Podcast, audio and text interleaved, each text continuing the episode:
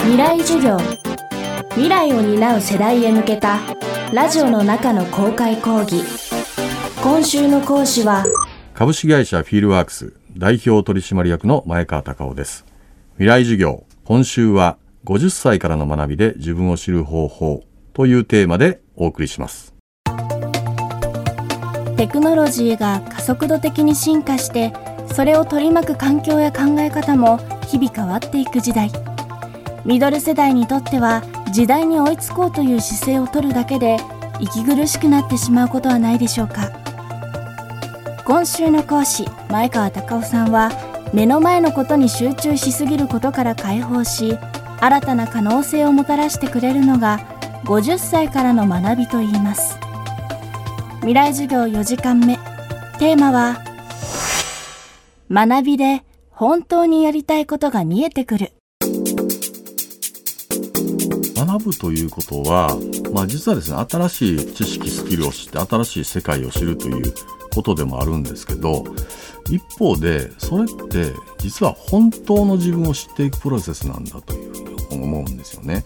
50歳っていうともうある程度酸いも甘いも知り尽くして自分の限界もわかるし自分の得意不得意もこうだよねっていうふうに思いがちなんですけど、まあ、実はですねまだ未開拓の可能性っていうものが、えー、たくさんあるんじゃないかというふうに思ってるんです。で新しい世界を知ることによってあの自分のあこんな得意分野があったんだとかあとは会社の外に出てみると、えー、自分が大したことがないと思ってた知識や経験値がこんなに喜ばれるんだとか、えー、いうふうなことに気づけたりとかするっていうことが起こりますので、まあ、これって実は本当の自分を知っていくプロセスなんだと思うんです。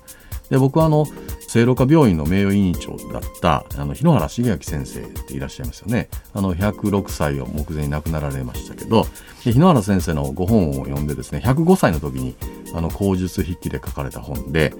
あの、生きていくあなたへっていう本があるんですけど、この本を読んですごく僕は感動したわけですね。で、105歳の日野原先生がですね、こう言ってるわけですよ。僕は最近絵画を習い始めましたが、これがとっても楽しいのですというふうに書いてああるわけですね。で、これはすごいなと。あとこんなこともおっしゃってました。新しいことを始める良さというのは、何歳になってもこれまで知らなかった自分の姿を知ることができるということなんだとおっしゃっていて、まさに僕が考えていた本当の自分を知るということを、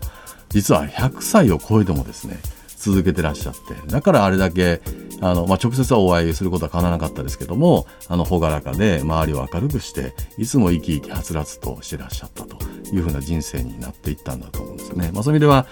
50歳って言ったらまだね、日野原先生の半分もいってないですから、そういう意味ではまだまだ自分の未開の可能性があるというふうに信じてですね、学ばれると、ワクワクする人生に近づけるんじゃないかなと思いますね。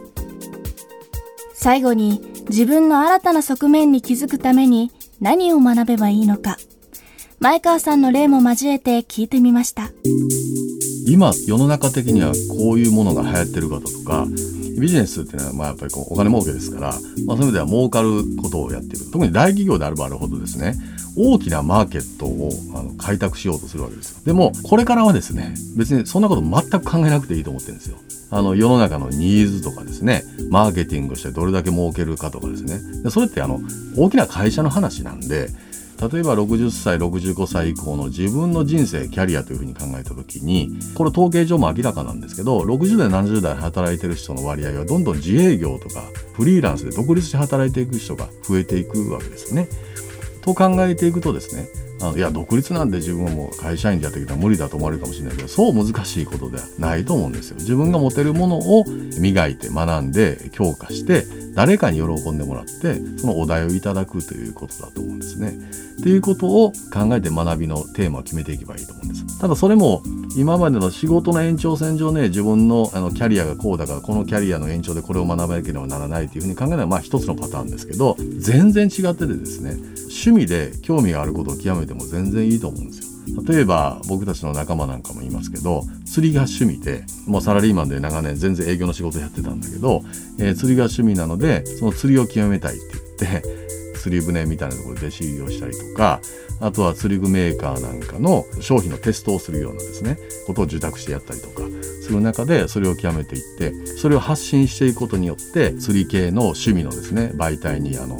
原稿を書いてみるとかですね、え、ちょこっとしたあの、え、釣りセミナーをやってみるみたいなことでそんなに大きな収入にはならないかもしれないけどやりたいことであの人生開けていくのめちゃくちゃ生き生きしてるわけですよね。やらされ感なく楽しくやってるわけで。まあそんなことっていっぱいあるんじゃないかな。あとは子供の頃に夢だった例えば野球選手になりたかったとかですね。いうふうな方も多いと思うんですけど大体こう大人になるにつれてそれを諦めてきた人生だと思うんですよ。もちろんいきなり今からあのバリバリのプロスポーツ選手になるの難しいかもしれないけどでも野球に関わる仕事の中で自分が何かお役に立てるものがないだろうかって考えると会社員経験の中で積み上げてきた経理でもいいですしマーケティングでもいいですし営業でもいいですしっていうふうな知見を生かせばですねお役に立てることって実はあるかもしれないんですよね。っていうふうなことで考えていくと実は学びのテーマっていうのはいっぱい身近に転がってると思いますね。だ僕なんかももうあの本当にあの、まあ、ミーハーなんで興味があったらすぐ、ま学びに行くんです。やっぱ面白いんですよね。やっぱり最近なんかでもあの、まあ、ちょっと本を読んでですねあのワインって面白いなと思って、まあ、もちろんお酒は飲んでたんだけどワインを勉強していくとそのヨーロッパの歴史とか文化とか、えー、いうふうなものとかが分かってきてそれとつながってるからこのワインが生まれたんだと思うとやっぱり同じワインを味わうのでも全然深みが変わってくるじゃないですか。っていうことがあったりとか音楽はなかなかあの子供の時から苦手だったけどやっぱりウクレレぐらい弾けると楽しいかなと思ってやってみると、まあ、そんなにたくさん弾けないけどやっぱりレッスンに通って1曲弾けるようになるとなんか家族でやったりすると楽しいじゃないですか、まあ、みたいなことで人生が豊かになっていくというかね広がりが出ていくもんだと思うんですよね学びって。未来授業。今週の講師は株式会社フィールワークス代表取締役の前川隆夫さん。今日のテーマは学びで本当にやりたいことが見えてくるでした。前川さんの最新刊50歳からの人生が変わる痛快学び戦略は PHP 研究所から発売中です。来週はアフターコロナのオカルトについてオカルト研究家山口敏太郎さんの講義をお届けします。